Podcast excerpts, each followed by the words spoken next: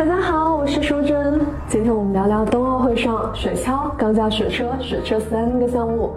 通俗来说，躺着比赛是雪橇，趴着比赛是钢架雪车，坐着比赛是雪车。听起来多简单呀，其实非常难，也非常危险。那哪一个更难呢？雪橇主要通过身体各部位协调用力来操纵滑行，设备简单些，只有供运动员坐或躺的敲体，没有转向舵或制动器等设备。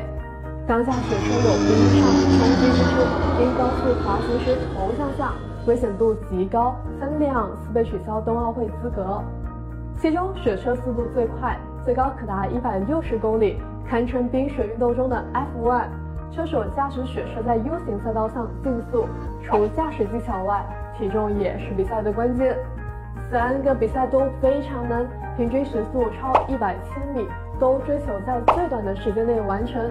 所以啊，如果你没接受过这方面的专业训练，看看就行了，可千万不要去尝试哦。